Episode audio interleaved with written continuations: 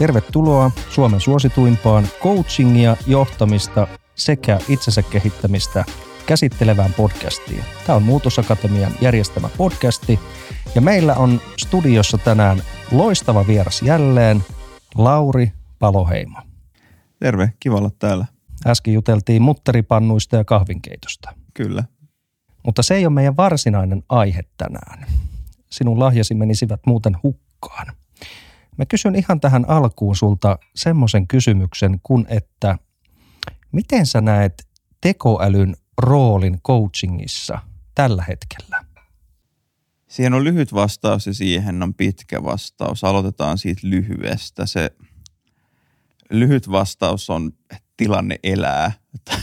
tota, ää, ja olisi aika epätyydyttävä, jos mä jättäisin sen tuohon noin, mutta sen pohjalta, miten mä ymmärrän, miten tilanne elää, niin ää, esimerkiksi niin kuin tuossa kuluttajamarkkinoilla on semmoinen PI, PI-niminen tota, tekoäly, joka jo tuossa viime vuonna nosti ö, aika huomattavan kokoisen rahoituksen tota, ö, jollain yli 200 miljoonan valuaatiolla tota, ö, ja jotka on sitten niinku lähtenyt kehittämään tämmöistä niinku coachaavaa ja terapoivaa tekoälyä JNE sen oman niinku, ö, kielimallin pohjalta. Se on, se on melko hyvä, mutta se on keskittynyt nimenomaan just kuluttajamarkkinoille tota, yksityistuotteeksi. Sitten tota, no tämän lisäksi on organisaatiosektorilla tota, esimerkiksi just Rocky AI, Pocket Confidant,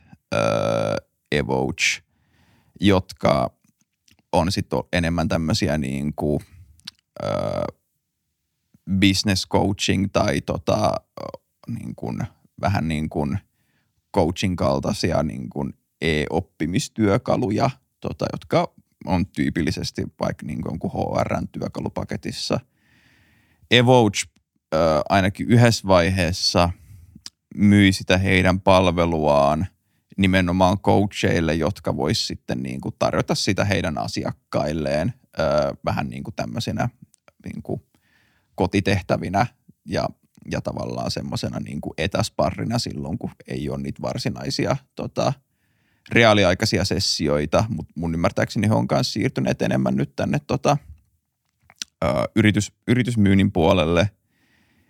Ö, ja sitten tota, mitä me duunataan Pandatronilla ö, on nimenomaan ö, systeemiseen coachingiin erikoistunut tekoäly, jolla pyritään nimenomaan jeesaamaan ison skaalan organisaatiomuutoksissa – joita voi olla esimerkiksi, tota, no nyt meillä on vaikka Panasonicin kanssa meneillään keissi, jossa öö, me ollaan käytännössä niin kuin pro, öö, ei, sorry, eikä saa käyttää anglismeja, me ollaan ohjeistettu esimerkiksi vaikka tämän tota, Panasonicin perustajan tota, johtamisfilosofian niin kuin, pohjalle rakennettuja niin kuin coaching-harjoitteita, jota sitten se heidän niin kuin keskijohdostaan muutamat sadat ja pian niin kuin jo, jo, joitakin tuhansia käyttää. Ja sitten esimerkiksi niin kuin, tota, myös Japanissa toinen Coachei-niminen firma, jossa ja Discover 21, jossa niin kuin kummassakin koko henkilöstö käyttää jo sitä meidän, meidän palvelua ja jossa se nimenomaan – ollaan siirrytty tämmöiseen niin kuin tavallaan ketterään muutosjohtamiseen, eli sen sijaan, että top-down määritettäisiin aina, että mitä tässä lähdetään tavoittelemaan, niin annetaan se työkalu henkilöstölle. Henkilöstö käy keskusteluja sen tekoälyn kanssa, josta sitten kertyy anonymisoidusti dataa, jonka pohjalta me voidaan huomata, että okei, tämmöisiä trendejä, tämmöisiä ilmiöitä, tämmöisiä pullonkauloja on organisaation toiminnassa, josta sitten se tekoäly pystyy ehdottamaan niin kuin, erinäisiä interventioita. Mikä on poliisi suomeksi? Tota, käytäntöjä, käytäntöjä, käytäntöjä tota, prosesseja, joilla voitaisiin lähteä taklaamaan niitä, niitä ongelmia ja – heidän kanssa ollaan tässä jo reilu, reilu puoli vuotta duunattu yhdessä ja tota, ovat, ovat älyttömän tyytyväisiä. Ja sitten lisäksi on myös tuolla Australiassa ja Jenkeissä sitten että niin kuin esimerkiksi yritysfuusion tukemisessa, niin kuin uuden strategian sisään ajamisessa. Et monia, eri, monia eri konteksteja, jossa me nimenomaan pyritään siihen, että ö, organisaatio on e, niin kuin jatkuvasti ö, elävä kokonaisuus, ö, jossa niin kuin me voidaan lähteä hakemaan muutosta kolmella tasolla, joista ensimmäinen on tavallaan tämmöinen niin kuin – top-down tietyssä mielessä, eli ajetaan sisään sitä, niitä strategisia tavoitteita niillä coaching-keskusteluilla, mutta täsmälleen samaan aikaan siinä on myös tämä niin kuin bottom-up-ulottuvuus, eli ää, saadaan selville, että mitä mieltä ihmiset ylipäätään on siitä strategiasta ja niistä organisaation tavoitteista ja onko ne edes relevantteja ja ajankohtaisia suhteessa siihen, että niin kuin realiteetteihin, minkä kanssa se organisaatio työskentelee. Ja sitten lisäksi on vielä peer-to-peer-taso, eli se tekoäly tavallaan tuuppaa ihmisiä jakamaan oivalluksia ja tavoitteitaan sitten esimerkiksi niin kuin vaikka jossain Teams-ryhmässä – jonka kautta sitten niin kuin se muutos olisi tämmöinen niin kuin yhteinen prosessi, johon ö, osallistetaan ö, ja, ö, johon, ja jossa se tekoäly tietyssä mielessä niin kuin mahdollistaa ja myöskin ö, tietysti mielessä myös voimaannuttaa niissä tarvittavissa muutoksissa. Ja et, et, niin kuin visiona tässä olisi nimenomaan se, että pystyttäisiin rakentamaan tämmöinen 2020-luvun kompleksisuuden johtamisen työkalu. ja tämä on, tämä on yksi kenttä. me skannataan kyllä koko ajan, että mitä kaikkea täällä kentällä tapahtuu, mutta niin kuin, näiden kolmen kategorian lisäksi ei ole tullut vielä ihmeemmin, ihmeemmin vastaan tekijöitä, mutta niin kuin mä uskon ja myöskin toivon, että, että tulee, koska tässä on niin kuin hemmetin siistejä mielenkiintoisia työkaluja, joilla on tosi paljon mahdollisuuksia tuottaa arvoa, ratkaista ongelmia, niin kannustaisin siihen niin kuin coaching-yhteisöä tulemaan, tulemaan mukaan ja miettimään, että mitä kaikkea tässä, tässä voitaisiin sitten tehdä. Että kyllä niin kuin, ää, tässä on – uusi maailma, jossa on kyllä, on kyllä ihan, ihan järkyttävän paljon tilaa tehdä mielenkiintoisia asioita, että markkina ei ole missään mielessä saturoitunut, se on päinvastoin, se on vasta syntymässä ja se on aivan valtavan kokoinen. Hyvä vastaus ja me ollaan sun kanssa siis nähty Business Coaching Instituutin äh, Change Masters tapahtumassa. Siellä mm. mä näin itse asiassa sut ekan kerran, olin toki kuullut aikaisemmin ja me oltiin molemmat siellä puhumassa ja, ja tota, me tavattiin siinä niin sanotussa lämpiössä. Mä olin kylläkin tainnut jo itse vetää oman, oman showni siinä, mutta pullaa olin syömässä yllättäen siellä ja sinne tulit sinäkin.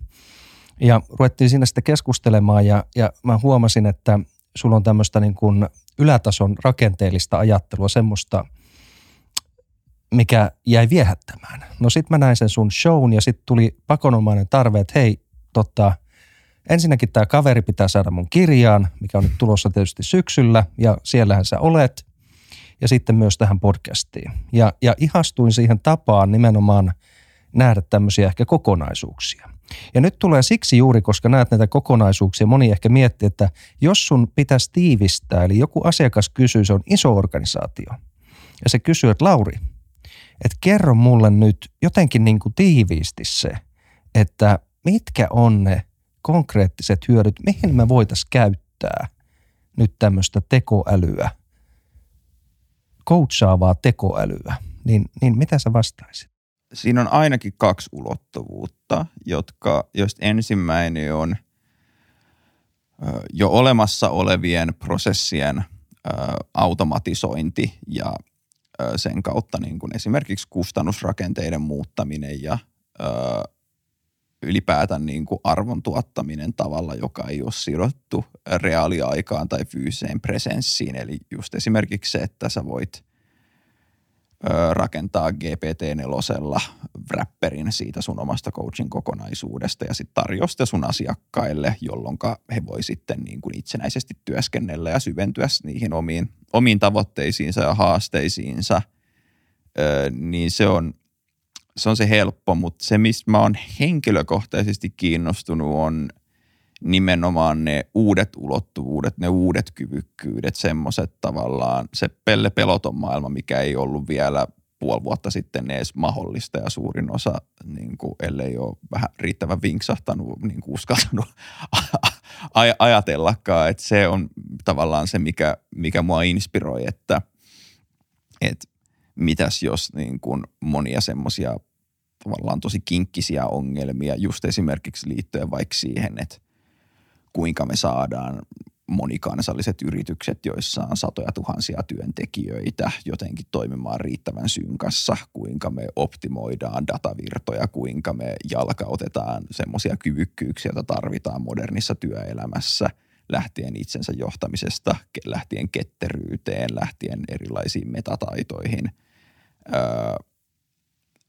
niin to, toi on tavallaan se domaini, mikä mikä mua henkilökohtaisesti kiinnostaa kaikkein eniten, koska vaikka se on se ns. vaikein duuni, se on mun mielestä myös, myös arvokkain kanssa yksinkertaisesti sen, siitä syystä, että no, sulla tässä varmaan podcastissa on useamman vieraan kanssa keskusteltu, millaisia ongelmia työelämässä ihmisillä on.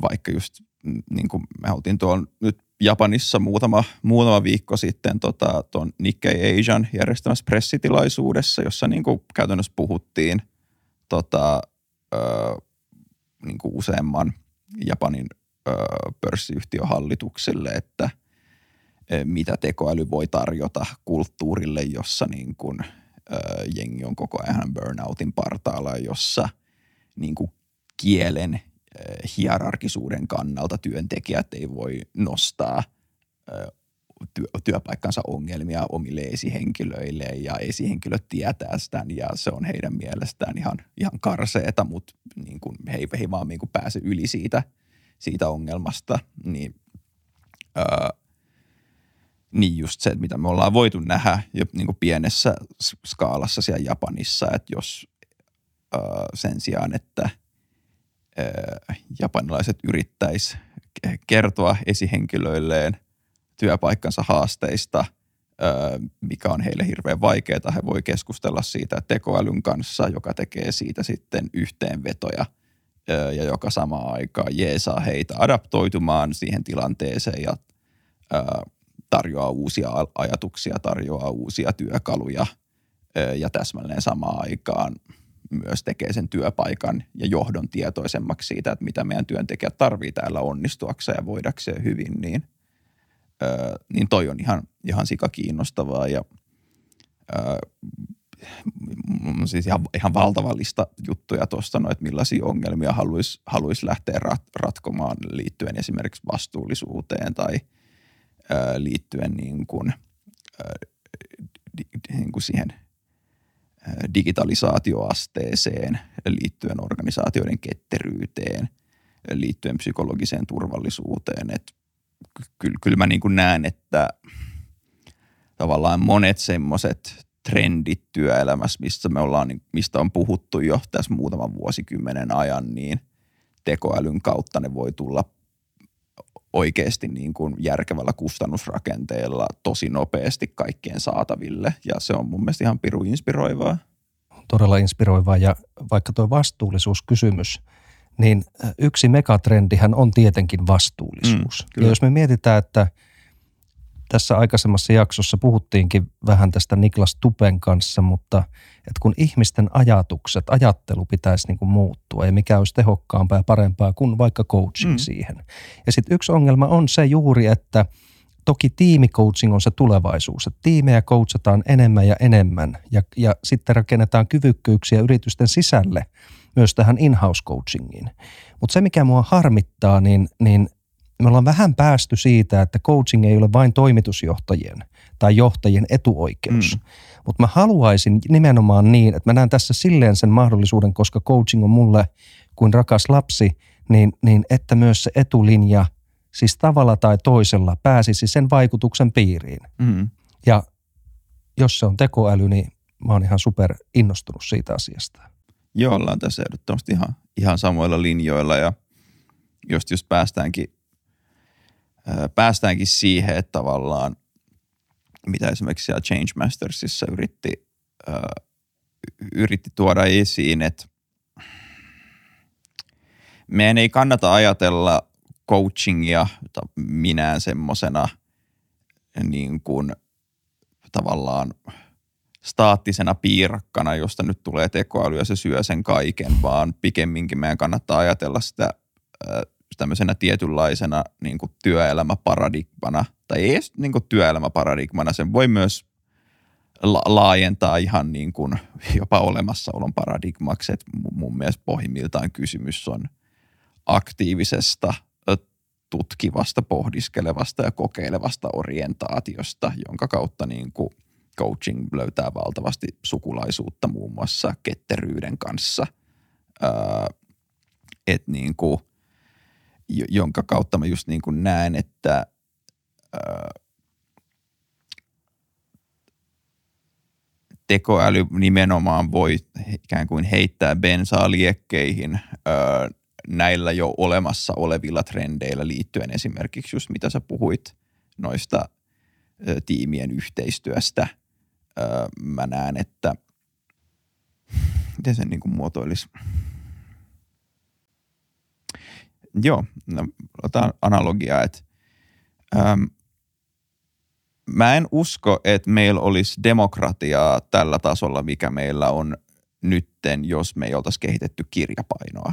Öö, ja tämä niin kuin, mä heitän tämän nyt vähän sivuraiteille, mutta tämä on tärkeä analogia mun mielestä tässä yhteydessä, koska niin kuin, öö, ennen kirjapainoa niin kirjallisuus oli lähinnä niin kuin suljettu crafti, jota harjoitti munkit ja jotkut aateliset niin kuin lähinnä pyhistä teksteistä tai sitten jostain ää, niin kuin aristokraateista kertovista tarinoista.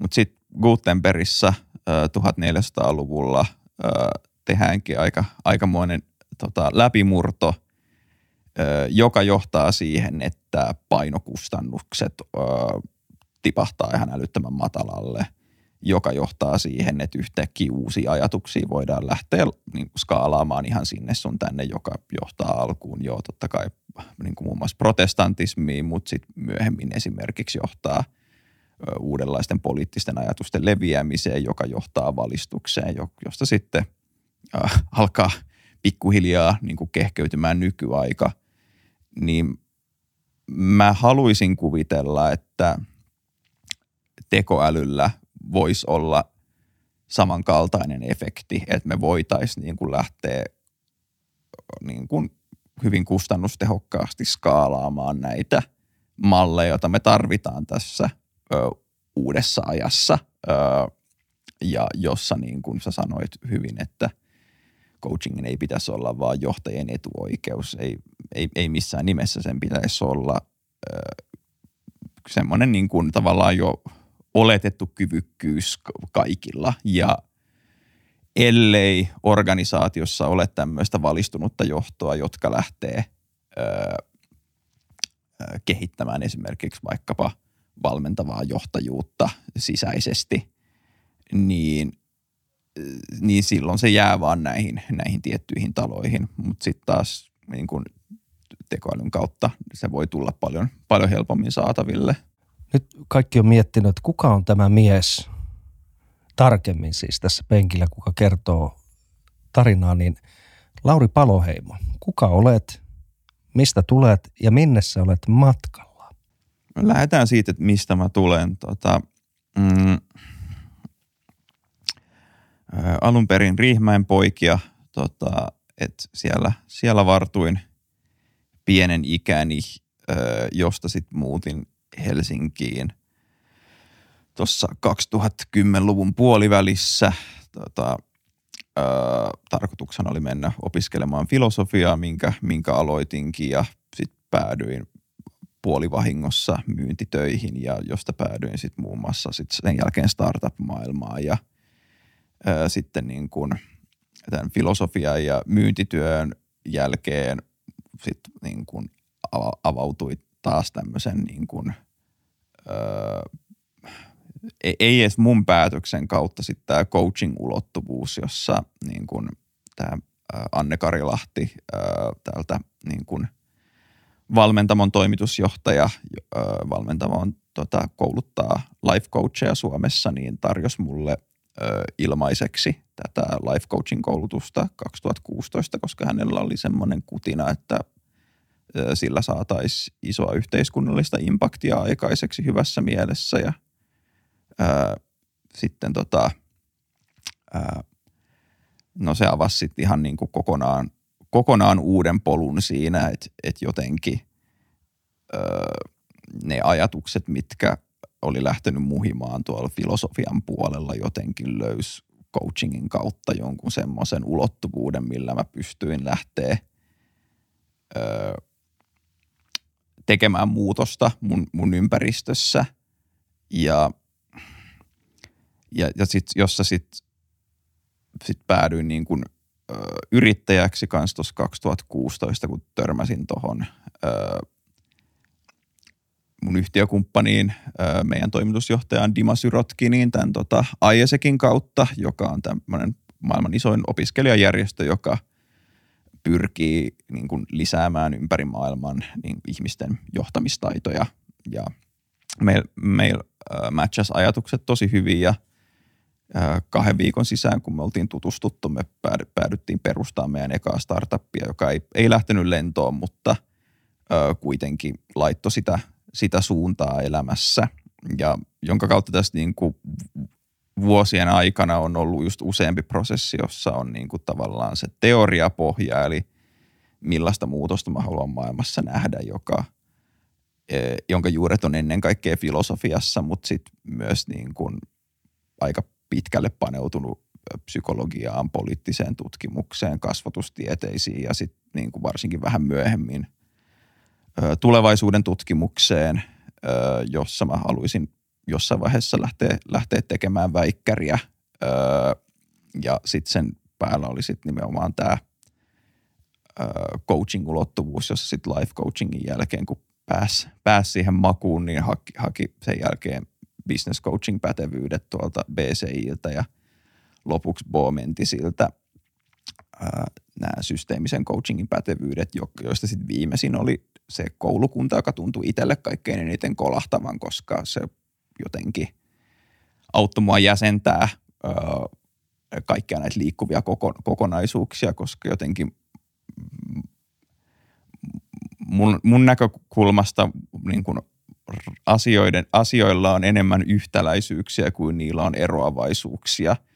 Ö, ja, ja nimenomaan semmoinen niin kuin systeeminen lähestymistapa ö, on, on sitten ollut se, jolla on halunnut lähteä hakemaan muutosta ja, ja jossa sitten jossain vaiheessa, kun nämä teknologiset kyvykkyydet ö, alkoi kehittymään ja ö, niin se alkoi sitten tarjoamaan ihan käytännön mahdollisuutta lähteä rakentamaan tämmöistä systeemistä muutosta ö, ajavaa tekoälyä. Ja no tämän ohella sitten ollut ö, noin mitä viidessä podcast-sarjassa joko ö, tuottajana, käsikirjoittajana tai hostina ö, liittyen ö, esimerkiksi niin kuin ilmastonmuutoksen systeemiseen ulottuvuuteen tai liittyen ö, organisaatioiden oppimiseen. Tai sit, ja sitten oli tämmöinen niin kuin tulevaisuusajattelu-podcast ja sitten oli tämmöinen fiktiivinen iltasatu-podcast ja ö, kaikkea, kaikkea muuta – äh, että jotenkin niin kuin, jos sanoisi, äh, että mä veikkaan, että se on ulospäin näyttänyt kyllä aikamoiselta sekoilulta, var, varmaan näyttää vieläkin, mutta uh, there has been a method to a madness, koska tavallaan ajan saatossa mä oon huomannut, että kaikki nämä rönsyt on jotenkin lähtenyt yhdistymään semmoiseksi tietyksi Core-kokonaisuudeksi, joka nykyään on Pandatron, se startup, mitä, mitä tässä, tässä kehittää. Ja tavallaan on siitä aika hyvillään, että on ollut se etuoikeus, että on päässyt kartottaa maailmaa niin monesta eri näkökulmasta just sen kautta, että ää, nämä haasteet, minkä kanssa organisaatiot ja myös siis ihan ihmiset ja laajemmin yhteiskunnat kamppailee, on sellaisia, että ne vaatii tuommoista laajempaa, kokonaisvaltaisempaa, kompleksisempaa ajattelua.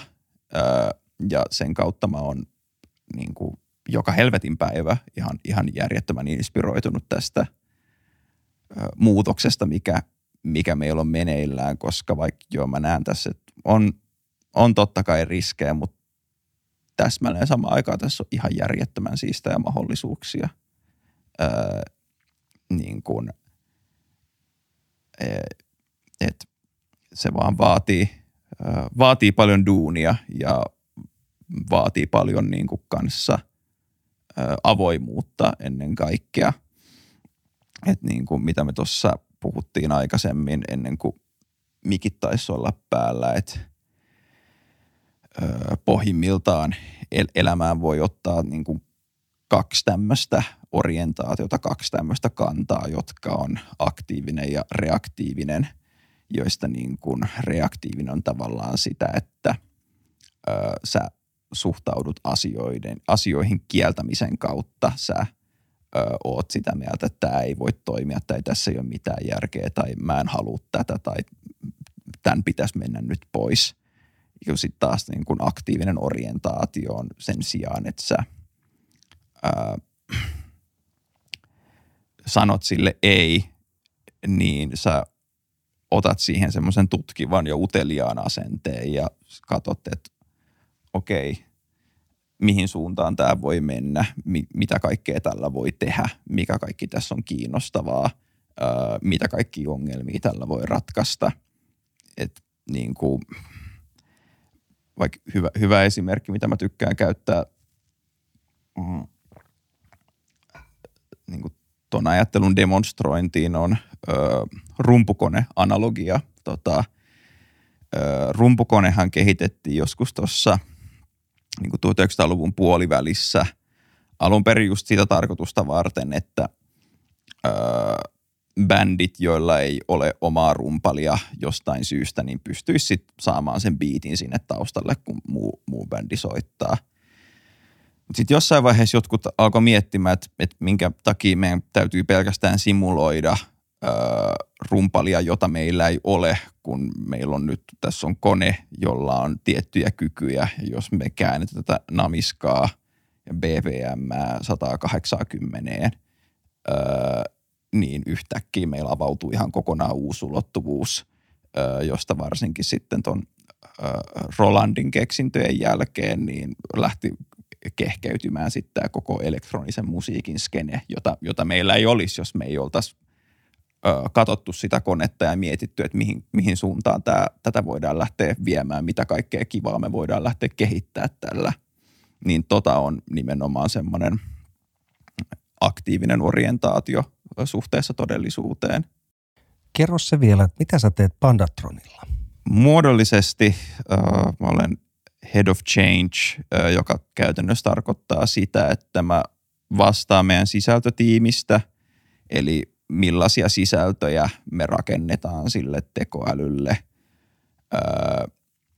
Ja sitten sen lisäksi mä myös vastaan niiden muutosprosessien kehittämisestä. Käytännön tasolla se on tosi paljon niin kuin tutkimustyötä, tosi paljon niin kuin, datan selaamista, tosi paljon niin kuin käyttäjien haastatteluja – Öö, nyt me ollaan perustamassa Japaniin tuommoista UX-laboratoriota, johon sitten niinku tullaan kutsumaan sitten. Öö, Joo, kiitos. Mitä? Kiitos. Joo. Milloin mä tuun?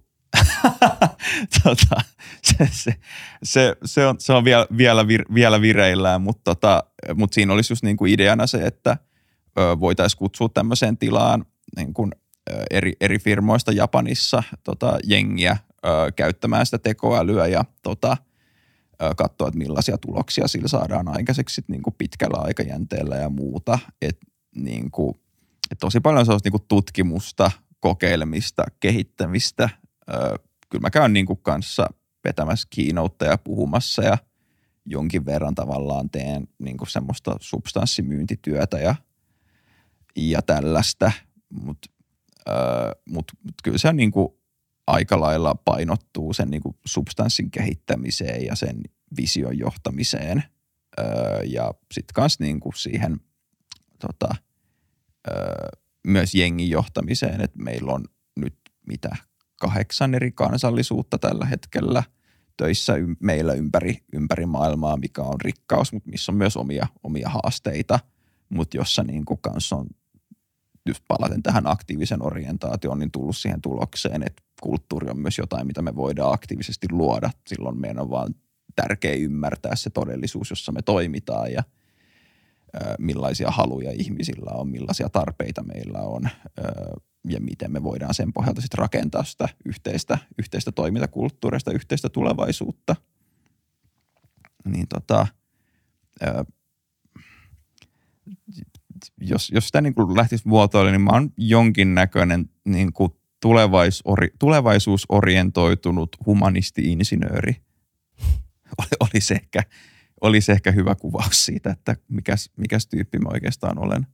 Me tässä käytiin keskustelua siitä, että mähän löysin myös tämmöisen palvelun, mikä on tosi helppo käyttöinen ja, ja sitä voisi hyödyntää niin myynnissä, asiakaspalvelussa, eli siis tekoäly pohjainen. Joo, jes, just se. Ja, ja tota, sitten mä rupesin sitä ikään kuin kouluttaa ja opettaa, joka oli tosi yksinkertaista. Ja jopa siinä, vaikka mä laittanut sitä liveksi minnekään, siis nettisivuillehan sen esimerkiksi saa, niin, niin mä jo itse törmäsin siihen ajatukseen, että hei, että kuinka eettistä tämä on, mm. että, että koska eettisyys on yksi niin kuin ydintaito ja se on tosi tärkeää coachingissa, niin, niin kuinka paljon sä törmäät tähän kysymykseen, että hei, kuinka eettistä ja miten varmistetaan, että se on eettistä, mm, niin kuinka paljon sä törmäät tämmöiseen kysymykseen ja mitä sä ajattelet tästä kysymyksestä? Eettisyys suhteessa tekoälypohjaiseen coachingiin. Henkilökohtaisesti ja se on itsellä niin kuin, äh, suurimpia eteenpäin ajavia kysymyksiä, koska niin kuin vaikka tässä on mahdollisuuksia, niin tässä on myös riskejä ja mitä mä tykkään sanoa, että ö, jos me lähdetään siitä, että me ö, tavallaan tekoälyn kautta skaalataan tätä ö, vanhaa johtamisparadigmaa, joka perustuu ihmisten komentamiseen ja monella, monella tavalla myös niin kuin ihmisten riistoon, niin se on aika kurja maailma – tota, mitä kohti me oltaisiin oltais menossa, ö, jonka kautta mä niin kuin näen, että ö, vielä tässä vaiheessa ennen kuin tulevaisuus on tapahtunut, tulevaisuutta voidaan tehdä, jonka kautta itse asiassa coachaava tekoäly on niin kuin olemassa olevista tekoälyn mahdollisuuksista se eettisin, jota mä tiedän. Öö, Perustele tätä. Joo, mä voin perustella sitä se perustuu ihan vaan siihen ajatukseen, että pohjimmiltaan coachingissa se lopullinen toimijuus on sillä coachattavalla itsellään. Hän päättää sen suunnan, mihin mennään. Ja vaikka toki sitä meidän tekoälyä käytetään organisaation muutoskontekstissa, niin se ei sano, että sun täytyy tehdä näin, vaan siinä sanotaan, että – tässä on nämä strategiset tavoitteet, mitä sä ajattelet näissä, mikä näissä on viehättävää, mikä näissä on luotaan työtävää, mitä sä tarvit, jotta tässä onnistutaan, oot sä samaa mieltä ylipäätään näistä lähtökohdista, jne. Eli otetaan mukaan ja osallistetaan ja kunnioitetaan sitä toista ihmistä ja sen toisen ihmisen ainutlaatuisuutta. Se on, joka on mun mielestä, missä, missä coachingissa on, on kysymys, että sä – ö, osallistat, ö, sä mahdollistat ja sä voimaannutat. Ja ö, jos me mennään niin kuin tavallaan tämmöisiin niin kuin filosofisella tasolla eettisiin niin frameworkkeihin, niin mun mielestä tota, hoivaetiikka on älyttömän hyvä lähtökohta tekoälykehitykseen. Ö, siitä syystä, että hoivaetiikka lähtee ajatuksesta, että ö, kaikki eettisyys perustuu loppujen lopuksi suhteisiin ja suhteiden laatuun. Ö, niin kun, ja jolloinka meidän se niin kun ensimmäinen muotoilukysymys tekoälyn suhteen on se, että millaisessa suhteessa ö, tekoäly tulee olemaan ihmisen kanssa. Ja jos niin kun tekoäly on nimenomaan coachaavassa suhteessa, joka lähtee siitä toisen autonomia toimijuuden ja subjektiivisuuden kunnioittamisesta osallistavalla – mahdollistavalla ja voimaannuttavalla tavalla, niin se on tosi mielenkiintoinen suunta, jota mä niin kuin näen, että sen sä sanoisin. Niin jos nyt mennään niin kuin vielä tästä vuosia eteenpäin, niin toi on tavallaan mun mielestä demokraattisuuden uusi iteraatio – ja nimenomaan semmoinen demokraattisuuden syvä ulottuvuus, joka on se, että sut kutsutaan mukaan johonkin yhteiseen projektiin, joka on me, ja mietitään, että miten sitä voidaan toteuttaa, ja joka ei niin kuin lähe, lähe voiman käytöstä, vaan voiman jakamisesta liikkeelle, niin siinä on, siinä on jotain syvän eettistä ja jopa mun mielestä kaunista. Tai näin mä ainakin haluan uskoa. Ja myös niin kuin ne alustavat tulokset, mitä meillä on, puhuu sen puolesta. Mä rupesin miettimään jopa semmoista, että olisiko se jotenkin epäeettistä olla viemättä tätä eteenpäin. Joo, mä olen miettinyt ja olen tullut siihen tulokseen, että ö, olisi, koska niin kuin, ju, just sen myötä, että ö,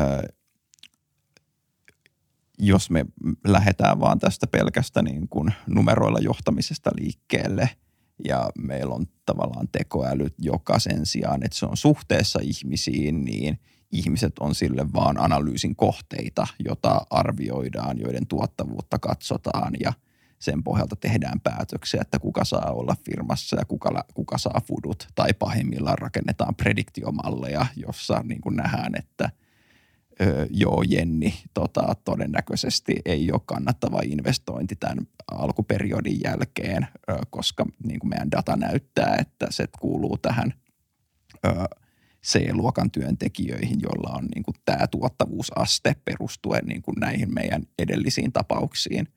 Tuo on siis yksi mahdollinen skenaario ja se on mun mielestä aivan hirvittävä. Öö, siitähän on jo olemassa jotain keissejä, niin kuin muistan mä näin yhden videon, jossa ö, oli niin kuin tämmöinen älykamera, joka oli laitettu kahvioon, joka niin kuin käytännössä analysoi sitä kahvilan toimintaa, analysoi niitä työntekijöitä ja analysoi niiden työntekijöiden tuottavuutta. Öö, mä en muista mikä, mikä lafka öö, näin, näin teki, mutta kyllä se niin kuin, öö, aika orvelilaiselta mun, mun silmiin, silmiin näytti, jossa, jossa just mennään siihen, että että tekoälyn on oltava ihmisen kanssa, ihmisen, ihmisen suhteessa ja ihmistä kunnioittaen ja ihmisen ehdoilla, eikä että ihminen on sille vaan kohde niin kuin jonkun tietyn mallin toistamiseen. Ja tämä on tavallaan ollut keskustelu, joka meillä on ollut tuossa koko 2010-luvun ajan vireillä ennen niin kuin näitä näin älykkäitä teknologioita liittyen esimerkiksi big dataan ja siihen, että kuinka sitä pystyttiin käyttämään poliittisessa manipulaatiossa. Ja mikä mä ymmärrän, ymmärrän ihan täysin, että niin kuin ei ihmiset halua olla manipulaation kohteita. Että ja jolloinka niin kuin just tullaan siihen, että, että coaching on tosi, tosi lempeä tapa, että sen sijaan, että sulle tyrkytetään jotain vastausta, niin sulle esitetään kysymys, johon sä itse pääset vastaamaan. Öö, mä siis jopa haluaisin kuvitella, että tulevaisuuden yhteiskunnassa mm, esimerkiksi, no vaikka Suomen valtio pystyisi tarjoamaan jonkun tämmöisen niin kuin tekoälypohjaisen digitaalisen rajapinnan, joka niin kuin sparrailisi sua säännöllisesti, että mitkä on sun tavoitteet, mitkä on sun arvot, mitkä on sun tarpeet. Okei, sun kannattaa olla näihin ja näihin instituutioihin yhteydessä. Täällä on näitä ja näitä tyyppejä, yliopistolla on näitä ja näitä kursseja, jos voisi olla sun tavoitteiden kannalta hyötyä, jne niin mun mielestä toi olisi supersiistiä ja se on ihan siis mahdollinen maailma, jota kohti me voidaan pyrkiä, jos me lähdetään siitä, että sen sijaan, että me vaan maksimoitaisiin niin kuin jonkun tietyn instituution taloudellista kannattavuutta, me voitaisiin oikeasti maksimoida ihmisten toimintakykyä, maksimoida ihmisten luovuutta – ja maksimoida myös organisaatioiden luovuutta ja toimintakykyä. Et niin kuin, et mun, mun mielestä on niin kuin sääli, kuinka me ollaan jumahdettu jotenkin tavallaan ö, tämmöiseen tosi kitkattomaan – sorry, tosi kitkaseen ja niin kuin taaksepäin katsovan tulevaisuuden, tulevaisuusnäkymään sen sijaan, että me oikeasti kysyttäisiin, että millaisia yhte, millaista yhteiskuntaa, millaista elämää me haluttaisiin muotoilla.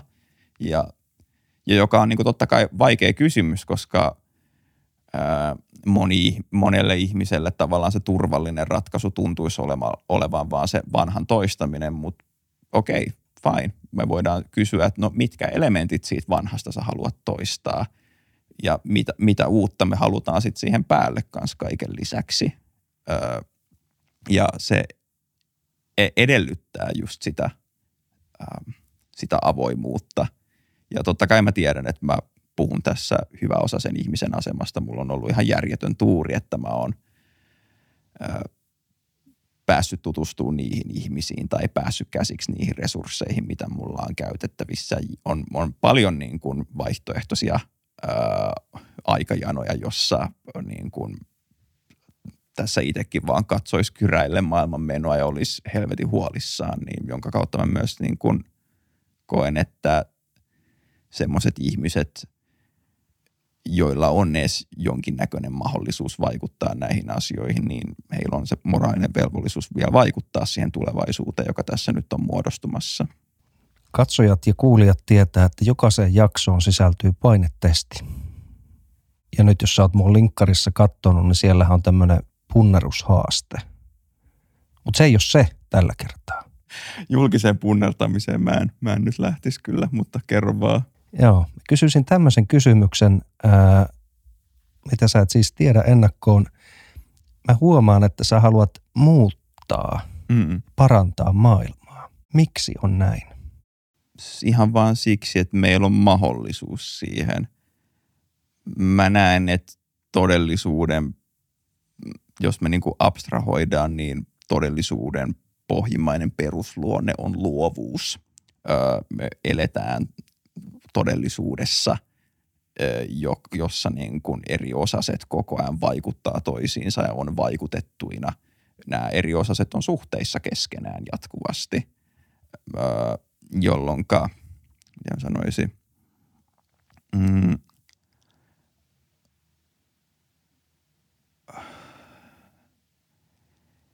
jolloin mä niin kuin haluaisin, että meillä olisi niin kuin se riittävä tahto, se riittävä ymmärrys, se riittävä voima niin kuin miettiä, että mitä kaikkea me halutaan luoda.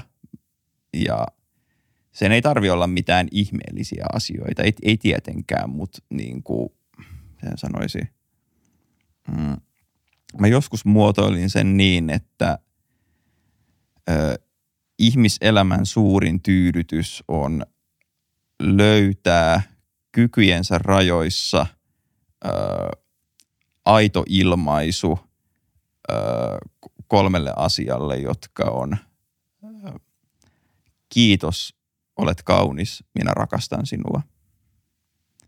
Se, että sä näet, että sä oot täällä, ää, sun ei olisi niin kuin pakko olla täällä, tämä maailma ei ole sulle mitään velkaa, tämä maailma ei ole sulle, ja, ja sori, sä et ole maailmalle mitään velkaa. Ja jos sä tunnistat sen ainutlaatuisen mahdollisuuden, mikä sulla on siinä kaikessa vapaudessa toimimisille, sille, sille luomiselle, niin se tavallaan lähtee lopulta tämmöiselle niin kuin lahjan antamisen ajatukselle, että hei, te olette hyviä tyyppejä, tässä on niin kuin se, mitä mä pystyn tekemään, mä haluan antaa tämän teille, koska, mä oon kiitollinen kaikesta siitä, mitä te annatte minulle. Ei se ole sen ihmeellisempää. Se, on pohjimmiltaan vain kiitollisuuden ilmaisua. Se, mitä me nyt ollaan tässä ehditty juttelemaan ja tutustumaan, niin tämä on vain minun tunne. Niin kuin tiedetään, että onko tämä todellista, en tiedä, mutta mulla on siis semmoinen tunne, että sä teet tämän niin kuin rakkaudesta käsin. Näissä jaksoissa on puhuttu aikaisemminkin rakkaudesta, mutta nyt mulle tuli se sana rakkaudesta käsin suhteessa niin kuin ihmisiin. Mietit, että me päästiin tämmöiseen teemaan, vaikka jutellaan coachingista ja tekoälystä, mm. mutta ne perimmäiset tarkoitukset siellä. Joo. Joo, er... Miltä tämä kuulostaa susta, kun mä on, sanon? On. Ei siis, ei kysymystäkään, että se tavallaan, että me, vaikka mä puhuin aiemmin siitä hoivaetiikasta, me voitaisiin pohjimmiltaan puhua ystävystymisen etiikasta. Se, että sä haluat rakentaa suhteita maailman kanssa ja maailman olioiden kanssa, oli ne sitten orgaanisia tai synteettisiä, jotka vastavuoroisesti lisää kykyä vaikuttaa ja olla vaikutettuna, ää, joka jo kääntyy myöskin rakastamiseksi, ei, ei kysymystäkään. Ei kysymystäkään. Se tavallaan on implikaatiotena sille, että me olemme jatkuvassa suhteessa keskenämme, vaikka, vaikka siltä ei tunnu. Ja tavallaan – ja jossa itse asiassa tämä lähtee pienelle tangentille, mutta mä näen, että itse asiassa niin kuin pohjoismaisilla ihmisillä on tässä niin kuin keississä erityisvastuu yksinkertaisesti sen kautta, että me ollaan pystytty rakentamaan tämmöinen korkean luottamuksen yhteiskunta, jossa ihmiset keskimäärin ja instituutiot keskimäärin luottaa toisiinsa ja pystyy sopimaan asioista keskenään, jonka implikaatio on se, että me halutaan olla ystäviä, me halutaan olla ystävällisiä, me halutaan toisillemme hyvää, jonka myötä mä näen, että tavallaan tästä mindsetista käsin meillä on velvollisuus osallistua tekoälykehitykseen. Mihin tekoäly ei pysty? Eli jos puhutaan taas tästä coachingista ja, ja näin, ja mä oon kuullut näitä, tietysti kun coaching-piireissä tässä pyörin, niin just on tämä, että – miten se semmoinen niin empaattisuus mm. ja tunteet ja läsnäolo ja näin. Kerro vähän tästä. Joo. Paljonko sua tästä haastetaan tai mitä sä olet sitä mieltä? Se, mihin, mihin tekoäly ei pysty tällä hetkellä, no siis pohjimmiltaan ne on kielisimulaatioita. Ne ö, noudattaa ö, tavallaan tämmöisiä kielipelejä – jota esimerkiksi vaikka voi olla niin kuin, että coaching et, ja niin kuin kaikki ne kielipelit, mitä sisältyy coachingiin. Mutta niin kuin, mut koska niin kuin tekoäly ei ole ruumiillinen olio, se ei ole kuolevainen olio, se ei ole se ei sen kautta niin kuin, se ei ole sidottu aikaa ja avaruuteen samalla tavalla kuin me – se ei, miten sanoisi, se ei, se ei sen kautta niin kuin täytä näitä niin kuin kokemuksellisuuden määreitä, mitä sitten taas niin kuin orgaanisilla, avaruudellisilla ja ajallisilla olioilla on. Et niin kuin sen sijaan, että se olisi itsessään empaattinen, se opettaa tai voi opettaa sua olemaan empaattinen sen kautta, että tavallaan sä käyt läpi sen kielipelin, mitä sisältyy empaattisuuden ja sinä tuntemana oliona öö, tavallaan opit sen, että niin kuin, mitenkä empatia toimii. Että niin kuin, sanoisi, Mm, hyvä käsite tässä yhteydessä ö, tulee tuolta kognitiotieteen puolelta ja se käsite on psykoteknologia, tota, joka tarkoittaa siis sitä, että et okei, että me tykätään ajatella, että teknologia on tavallaan vain näitä objekteja, jotka pystyy, joilla jotain tiettyjä funktioita ja joilla voidaan tehdä, tehdä erilaisia juttuja. Mutta sitten täsmälleen samaan aikaan niin kuin vaikka nämä ääniaallot, jotka tulee tästä reiästä mun päässä, jotka sitten taas noissa sun sivureissä sun päässä dekoodautuu. Jota suuksi sanotaan. Niin, jota suuksi sanotaan. tota, jotka sitten dekoodautuu informaatioiksi ö, symboleiden kautta ja joilla on niin kuin merkityksiä, jotka herättää sussa kokemuksia, niin tavallaan me, koska me otetaan niin annettuna, että kieli olisi jotain tavallaan luonnollista, mutta ei itse asiassa kielikin on teknologia, niin kuin ihminen on teknologinen olento. Se, niin kuin, ö, me se on, teknologia on se syy, minkä takia me ei olla edelleen savannilla tota, ää, tekemässä, mitä, mitä me oltiinkaan tekemässä. Teknologia mahdollisti sen, että me voitiin alkuun paljon paremmin alkaa ää, hallitsemaan tilaa ää, esimerkiksi niin kuin, ää, lämmön tuotannon tai ää, energiatuotannon, ruoantuotannon JNE kautta – mutta informaation kautta, kielen kautta me opittiin hallitsemaan aikaa, koska sen sijaan, että sä oppisit pelkästään niin kuin ne jutut, mitä se sun heimo kertoo sulle ja mitä sä voit oppia sun ympäristössä, niin itse asiassa sulla on tavallaan tämmöinen pilvi niin kuin, ä, informaatiota, jonka kautta sä pystyt niin kuin oppimaan, oppimaan asioita ja – jonka myötä me pystyttiin alkaa rakentaa koko ajan kompleksimpia yhteiskuntia ratkaisemaan kompleksimpia ongelmia ja kehittää muun muassa semmoista humpuukia kuin filosofiaa ja muuta vastaavaa, niin, niin ihan samalla tavalla mä näen, että ja niin, että, että tavallaan ihminen rakentaa teknologioita, mutta täsmälleen samaan aikaan teknologiat rakentaa ihmisiä, jolloin me päästään just siihen kysymykseen, että no millaisia ihmisiä me haluamme olla niiden teknologioiden kautta, joita me rakennamme. Jos joku katsoja tai kuulija siellä miettii, että okei, tässä voisi olla jotain mielenkiintoista. Mm. Että miten meillä voitaisiin jotenkin hyödyntää tätä tekoälyä, tekoälycoachingia, niin mitkä vinkit sä antaisit heille? Mm, riippunee käyttötapauksesta. Toki jos puhutaan niin kuin siitä, että ihminen olisi niin kuin or, kokona, ed, niin kuin edustaisi omaa organisaatiota, niin joo, ehdottomasti olen avoin, avoin keskustelemaan yhteistyöstä ja niin kuin sitä meidän bottia esimerkiksi voi testata ö, suoraan meidän verkkosivuilla verkkoselainpohjaisesti www.pandatron.ai, mutta jos sä taas esimerkiksi haluat niin kuin omaan yksityiseen käyttöön, niin ö, mun mielestä ihan siis toi tota, ne ö, GPT-4 tehtävät wrapperit, ö, niihin löytyy tosi helppoja YouTube-tutoriaaleja, että miten se semmoisella pääsee rakentamaan, niin ö, ehdottomasti mä lähtisin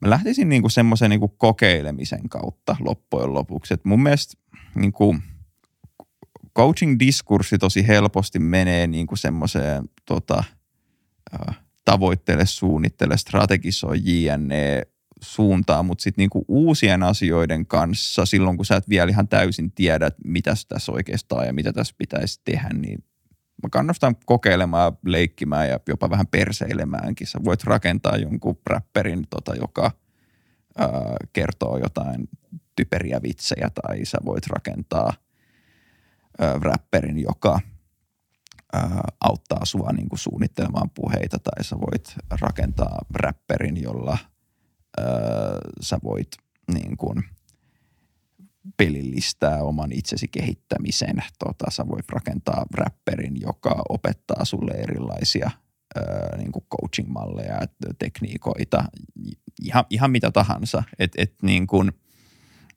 miten mä ajattelisin niin kuin näistä isoista kielimalleista, niin ne loppujen lopuksi on avoimeen dataan perustuvia niin kuin dynaamisia informaatiotyökaluja, että joka vähän, ja sanoisin, sä oot nähnyt Harry Potterin. Valitettavasti. Okei. Okay. Muistaakseni Harry Potter kakkosessa, tota, kun ö, Harry löytää tämän Tom Riddlen päiväkirjan, tota, johon se niinku kirjoittaa asioita, joka oli tämä Lordi Voldemort. Mutta sitten tämä päiväkirja niinku alkaa kirjoittaa takaisin. Niin mä lähtisin ajattelemaan vähän samalla tavalla tästä näin, että nämä on työkaluja, niin kun, jotka sen sijaan, että se tie, niin kun menee vaan yhteen suuntaan, että se niin kuin informaation staattista, niin kuin vaikka joku kirja, jota sä luet, joka on, niin se on, se on dynaaminen, se on prosessi, se on suhde. Öö, ja, ja joo, jonka, jonka kautta niin kuin, eh, ehkä nimenomaan se, että mä, mä tiedän, että mä toistan näitä pointteja tässä näin, mutta et, et siitä ei kannattaisi tehdä alkuun itselleen liian vakavaa. Että sitä voi käyttää niin kuin hupina. Sitten kun sä oot saanut siitä riittävästi hupia, niin sitten sä todennäköisesti alat jossain vaiheessa keksiä, että mitä hyötyjä tästä voisi olla mulle. Ja sitten sä lähdet kokeilemaan sitä. Että se niin kuin, vaikka, vaikka me ollaan yrityksissä kyllästymiseen asti puhuttu kokeilukulttuureista, niin mä näen, että hirveän helposti, niin kuin jos kokeilut tehdään semmoisella ryppyotsaisella asenteella, niin sit kukaan ei jaksa kokeilla yhtään mitään. Et, et, et, et kokeiluissa itse asiassa niin kuin sulla olisi tärkeää tehdä siitä hauskaa ja mielenkiintoista. Et se on vaikka se on minkä takia mun mielestä esimerkiksi niin kuin lapset oppii ihan mitä tahansa. Että totta kai joo, heillä on ää, niin kuin nopeasti kehittyvät aivot ja whatever, mutta mut siinä on myös se tietty asenne heillä, joka just on, joka lähtee siitä semmoisesta, että tässä on nyt nämä jutut, mitä mulla on mun käsillä, käsilläni tässä mun ympäristössä, niin mä lähden nyt leikkimään ja katson, mitä, mitä mielenkiintoista tapahtuu. Ja sitten sen kautta sä voit tulla vaikka hyväksi viulistiksi tai futariksi tai mitä tahansa. Mutta sitten yritäpä, mutta jos sä rupeat niin kuin, mitä, miten mun mielestä monet aikuiset vaikka pilaa – lapsiltaan tota, harrastukset on se, että he projisoi sen oman kunnianhimonsa ja riittämättömyyden tunteensa ja sitten yhtäkkiä tota, se ei olekaan enää kivaa ää, ja sitten siitä katoaa se koko pointti lähtökohtaisesti. Tässäkin tullaan siihen uteliaisuuteen. Joo, et, et, et jos coachingia miettii, niin olisi utelias niin kuin sille, mitä ajattelee. Hmm. Utelias, mitä tuntee ja utelias myös sille tutkii sitä omaa toimintaa. Ja sitten jos miettii tätä tekoälyä, niin olisi siinäkin utelias. Öö, vastaa kyllä tai ei. Tekoäly, onko se, et sä voi vastata tähän itse asiassa kyllä tai ei. Mä suhtaudun jo lähtökohtaisesti epäluuloisesti, kun, joo. mutta joo. Kysyn uudestaan. Joo. Tekoäly uhka vai mahdollisuus? Ensisijaisesti mahdollisuus et saa ja, ja, ja, ja, ja, ja, joo, ja itse asiassa joo, että just sen kautta, että jos meillä ei ole sekä sitä niin omaa perehtymistä että myöskin yhteistä keskustelua siitä, että mitä me halutaan olevan mahdollista, niin me nähdään se ennen kaikkea uhkana, koska me nähdään uhkana asiat, joita me ei hirveän hyvin ymmärretä. Hyvin sanottu.